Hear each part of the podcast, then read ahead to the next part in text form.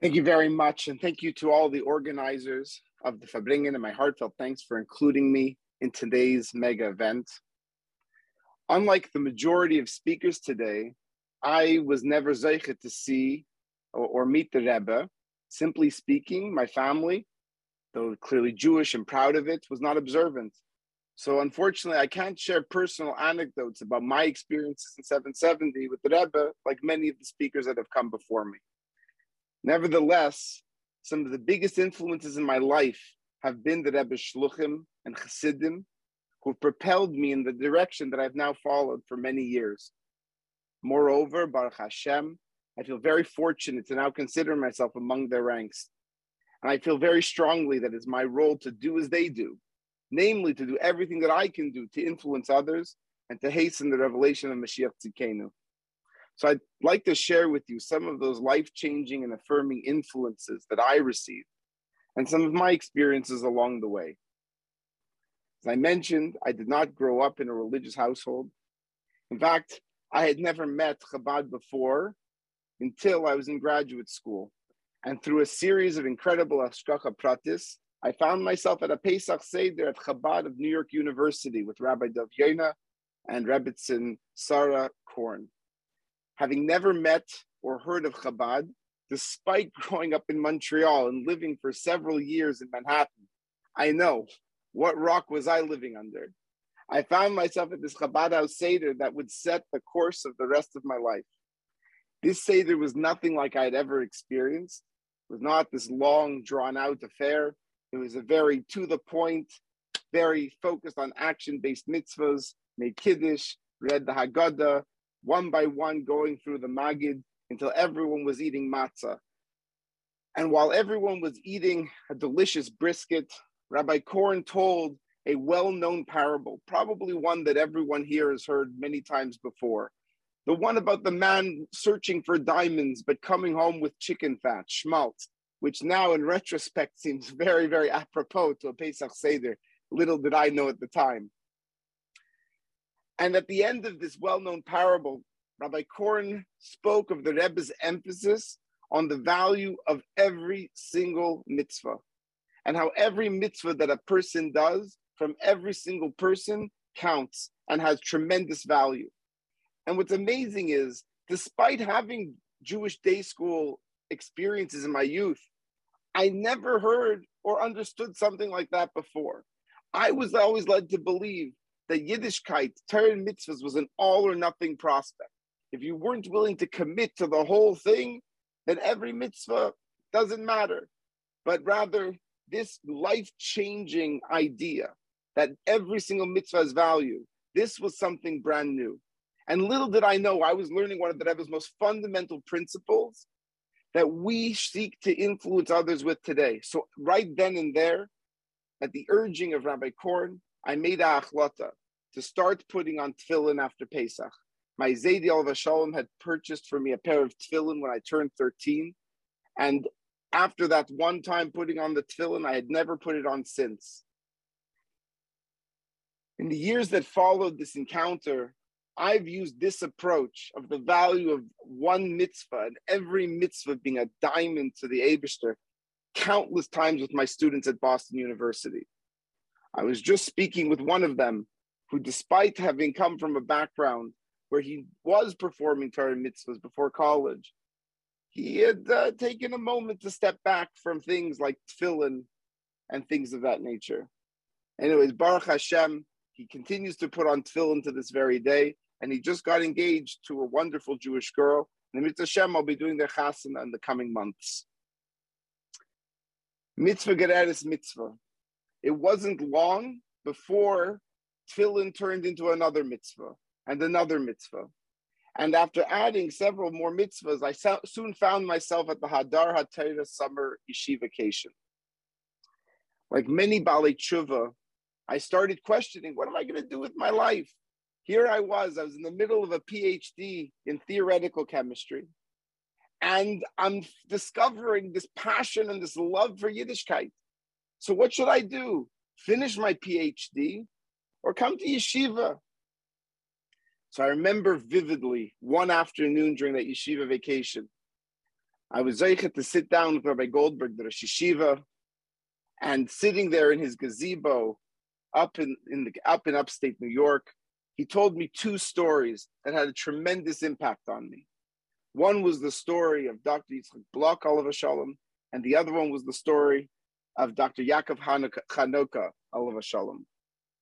Both of whom, as most of you may know, were given explicit instructions by the Rebbe to finish their degrees and to excel in their respective fields.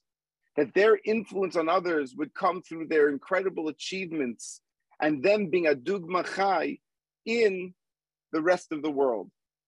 Little did I know how apropos these stories would turn out to be.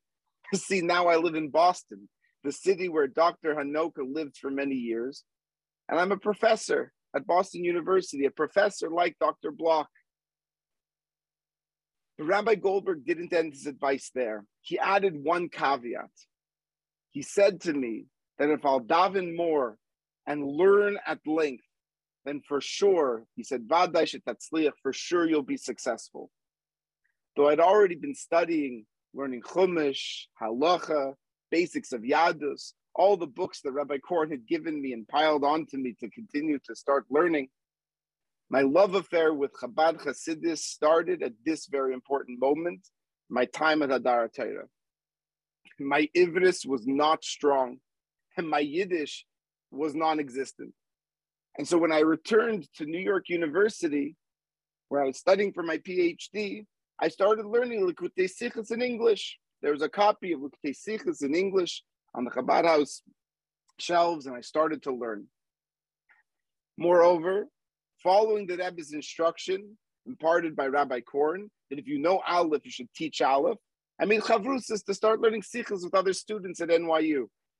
Honestly, I can't say that I actually knew Aleph, but uh, the Rebbe says to start learning with people. Okay, I'm going to start learning with people.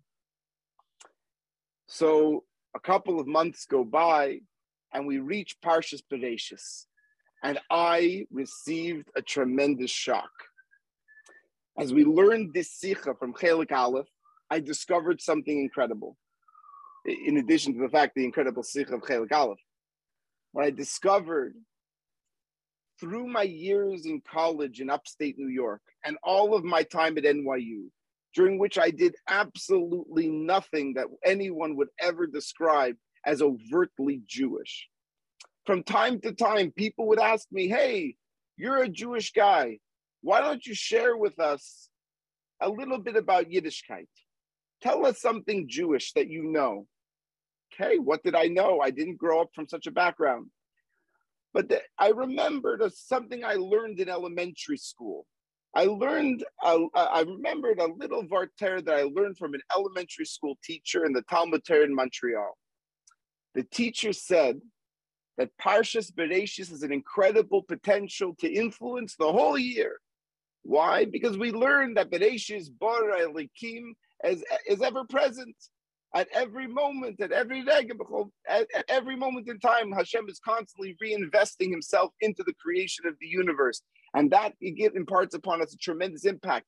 And I'm sitting here, I'm learning this Sikha and Likutei Sichos, and there it was the one thing, time and time again, when somebody would ask me to chazer a little bit about Judaism, the one thing I remembered from all of my Jewish experiences growing up, it was the first sikha in Likutei Sichos. That teacher, it turns out, though I didn't know it at the time, was a Lubavitcher, Rabbi Stiefel.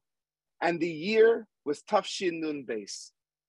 And this one little bit of Chassidus was all that I remembered and all that had an impact on me in all of those many intervening years before I would come to the Seder at Chabad at NYU. Chassidus has a huge influence on a person, even if they don't know it. Many years later, after my wife and I were married, I remember we were in Eretz HaKodesh, and there was a certain person from my youth that I that I that I visited there. He remembered me when I was this uh, young fry boy. And now here I am with a beard and a hat. And he was questioning me about why it is that I decided to start being Shemitah mitzvahs and questioning and questioning. And finally, I just said to him, I learned Chabad Chassidus and it opened my heart. And the man took me upstairs to his private study. This was not a Lubavitch man. And he said, I want to show you something. And in the back of his closet, in the back of his locked closet, in his locked office study, was a set of Likutei Sichos. He says, it also has an impact on me. Learning Chassidus with somebody can have a tremendous, does have a tremendous transformation on who they are. These influences, both Rabbi Korn and my influence with Rabbi Goldberg at Hadar Torah and with Rabbi Stiefel in my youth, shaped me, my career, and how I've lived ever since. I'd like to share with you some of the experiences I've had as a college professor. Baruch Hashem, being in a university, I'm blessed with the opportunity to influence many people. So let me share a few stories with you. I remember when I first came to Boston University for a job interview, and the, the story of that's similarly miraculous to how I ended up at that first Seder, but that's a story for perhaps another time. I, I came to Boston early. This is in the day before you had GPSs on your cell phone, and I I had heard about how the traffic and the directions in Boston were so great. We came early, and I went around the city, and I met certain Jewish people in the day before the interview. And I remember one of them, a certain rabbi.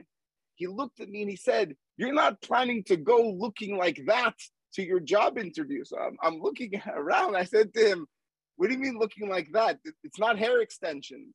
It's not a clip on. This this is just who I am.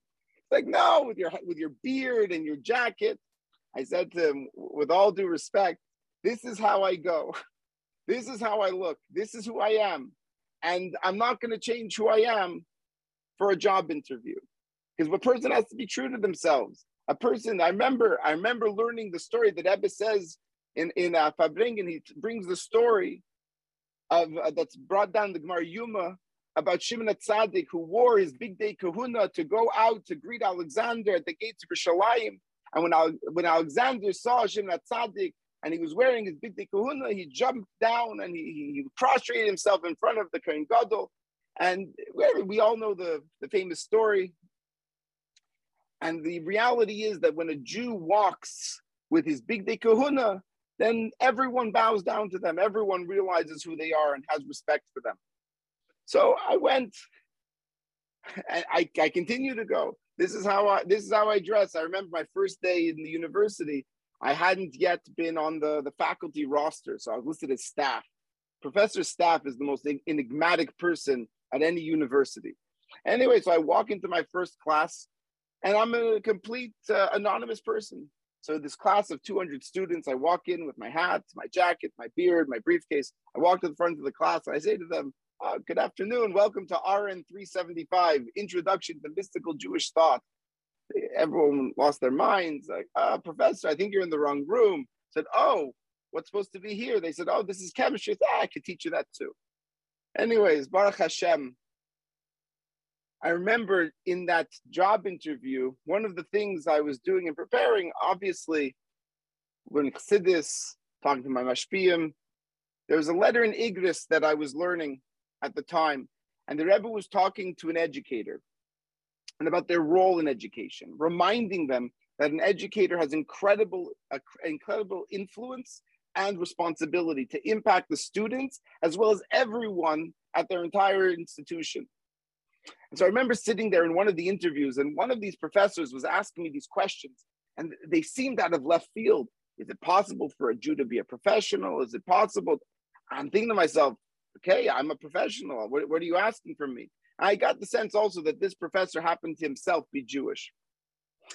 So after a few minutes trying to figure out what he was trying to get after, he told me, ah, my nephew's at a yeshiva in Morristown. I'm like, oh, he says, and I, he's not really in the world, the mushroom from Welt. And like, don't worry about it. He's going to be fine. He's going to get a job. He's going to get married. Everything's going to be great. Uh, his uh, his nephew was uh, was living from what I understand, his uh, his nephew was living in in France, um, married, and he was coming to visit him. And one time, this professor comes to my office. He, he and I became very close, uh, and whatever. We, we became very close. And I remember one time he comes to my office, he says, Benjamin, I'm just trying to figure this out. My nephew's coming to visit me from Europe, but I don't get it. It sounds, he says that he has to stop off first in New York because he has to go to a Beis HaChaim in Queens. Is that normal that he's stopping off in Queens on his way to? I said it would be abnormal if he did not stop off at Queen in Queens on his way to Boston. Okay. Baruch Hashem, the influence a person can have not on their just on their students, but on the people around them. When I left the job interview, honestly, I had felt a little bit discouraged I thought, okay, with, between not shaking hands and talking to, and you know, all, all, the scheduling concerns, they officially or originally wanted to interview me on a Friday afternoon. I had to tell them Shabbos, I'm not coming on Erev eh, Shabbos to have an interview. Baruch Hashem, I got the job, and I've had an opportunity ever since to continue to help and influence many students, sometimes without even realizing it. Uh, in uh, in Tesvav, the Rebbe shared a story uh, that I think is pretty fa- famous. I think uh, JEM put it out. It was also in a, a book. Okay, the Rebbe shared a story. Said in a small town in America, a Jew looked out his window and saw a yeshiva bacher that was passing by on the street. And this bearded younger man with a yarmulke and tzitzis caught his attention. And he thought to himself, where is this young man from? Poland, Ukraine, he asked. And he was told, no, he's from Boston, and the man lost his mind. Said, a Bostonian with a beard, with a beard, with payas, tzitzis. The yeshiva student walking by said that Rebbe had a was completely unaware of the impact that he had on this man in the window, who was inspired by seeing him to explore his heritage. And that man started keeping kosher and little by little do more and more mitzvahs. And to this day, the student has no idea what he accomplished. And the Rebbe concluded in the course of your mission, our mission, you will teach the Jews whom you meet. But beyond that, you may achieve wonders by your mere presence alone. Fortunately, I, have heard some stories. I've been students have come and shared with me even years later. Several years ago, I remember a student came up to me on their graduation day from Boston University. A student that never spoke to me, I, I, sometimes I teach large classes, hundreds of students, and while I try to get to know my students, not all of them uh, are am I able to meet and, and get to know all of them. And a student came and spoke to me. He says, "I never spoke to you before. You pro- you don't definitely don't know me. I want to share a story with you.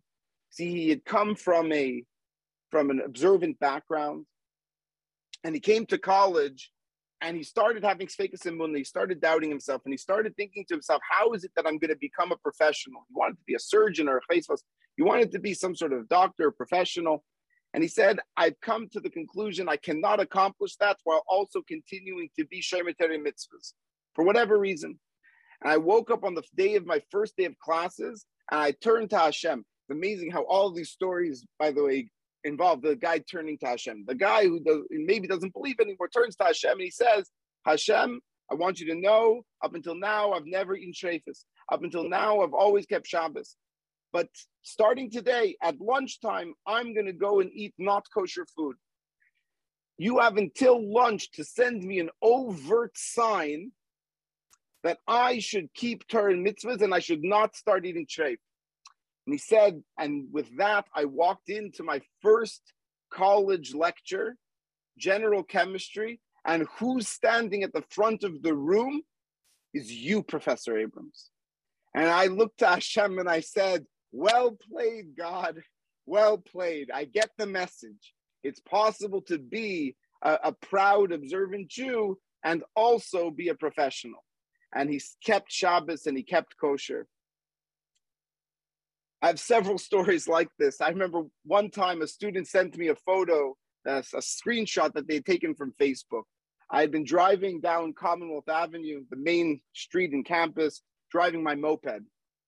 Moped. When I'm driving my uh, when I'm driving a moped, I wear a regular black helmet. I looked for one with a brim, but they don't make helmets with brims. And I'm driving down Commonwealth Avenue on my moped, and my beard is flying in the wind. And someone snaps a photo of this, and they put it on the Facebook page.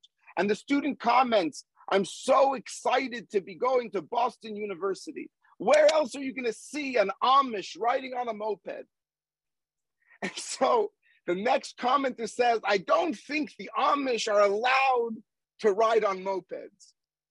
So the third guy says, Stop telling the Amish what they aren't aren't allowed to do. And the fourth one said he's not Amish, he's a Hasidic Jew, and he's our chemistry professor. And I never knew that this happened until someone sent me the photo.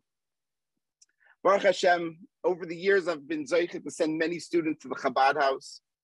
Rabbi Posner and Mrs. Posner do an amazing job in Kenmore Square. I remember one Shabbos, I sat bringing with a with a guy with Rabbi Posner till two, three o'clock in the morning. It was Shabbos, and this was a student that was just visiting. And at three o'clock in the morning, he said, "I have to go. I have a big dancing competition tomorrow." I said, "Forget dancing. Stay here." And he said to me, "No, you don't understand, Rabbi. I, I'm a I'm a big dancer." I said, "What you don't understand is that I used to be a dancer too." I told him. I proved it to him. I said, "Now you have to stay." In the end, he didn't stay, but he two years later, he sent me an email, a picture of him with a hat and a Gemara and a wife. And he said, That Shabbos changed my life. When I saw that this is what is truth, I decided to be more, more connected and more invested in my Yiddishkeit. Recently, I received an email from a student asking to be excused from class on Yontif. Who are they writing to? What the student didn't realize was, is that every year I meet with all the Jewish students who are interested in meeting and explain to them how to talk to professors about Yontif and getting off from classes. And I drafted this email that students could customize to send to their professor. Dear Professor so and so, my name is this, and uh, this is Yontif. I can't Isser Malacha, yada yada yada. And they changed the dates and they sent to the professor. This is the first time I had ever received my own email from a person I had never met before. My students were influencing other students. And now they were sending me an email being proud to be Jewish, not coming to class. Of course, I wasn't going to be there either. So, of course, not a problem. One of the Rebbe's goals is that we should all be educators in the most positive sense and that we should all be leaders. This is the message that guides and motivates me every day whether it's jumping in a van with a group of students on Mitzvah Shabbos Kaddish to go to Slichas in 770, which Baruch Hashem we do every year, or take, going to the Chabad on campus Shabbaton, taking groups to the Ohel. Okay, they, they usually take me and I bring along the way, or learning with students in my office. As I sat this uh, in my house this Shabbos afternoon with a former student and his young son, I thought about how privileged I feel to be able to work with so many Jewish students and to have the opportunity to influence their lives. Like so many people, like so many Chassidim and Shluchim have influenced me. And so I want to take a moment to remind everyone that this all started with a single mitzvah, me putting on tefillin. So I would be remiss if I didn't encourage everyone to go to onemitzvah.org slash sign up and to sign up to, to make a for one mitzvah. And if you're already doing a mitzvah, so send that, that email to another person. And shliach is a shliach, and every single person should add a mitzvah because mitzvah gerer is mitzvah and schar mitzvah mitzvah, and every single one of these, there's no end in it because it creates another person who will go out there and inspire others. I want to thank the organizers for inviting me, giving me the opportunity to, to bring with all of you today. And now it's time for me to go put on tefillin because Baruch Hashem, I haven't missed a single day since that first encounter with Chabad, and I don't plan on starting anytime soon.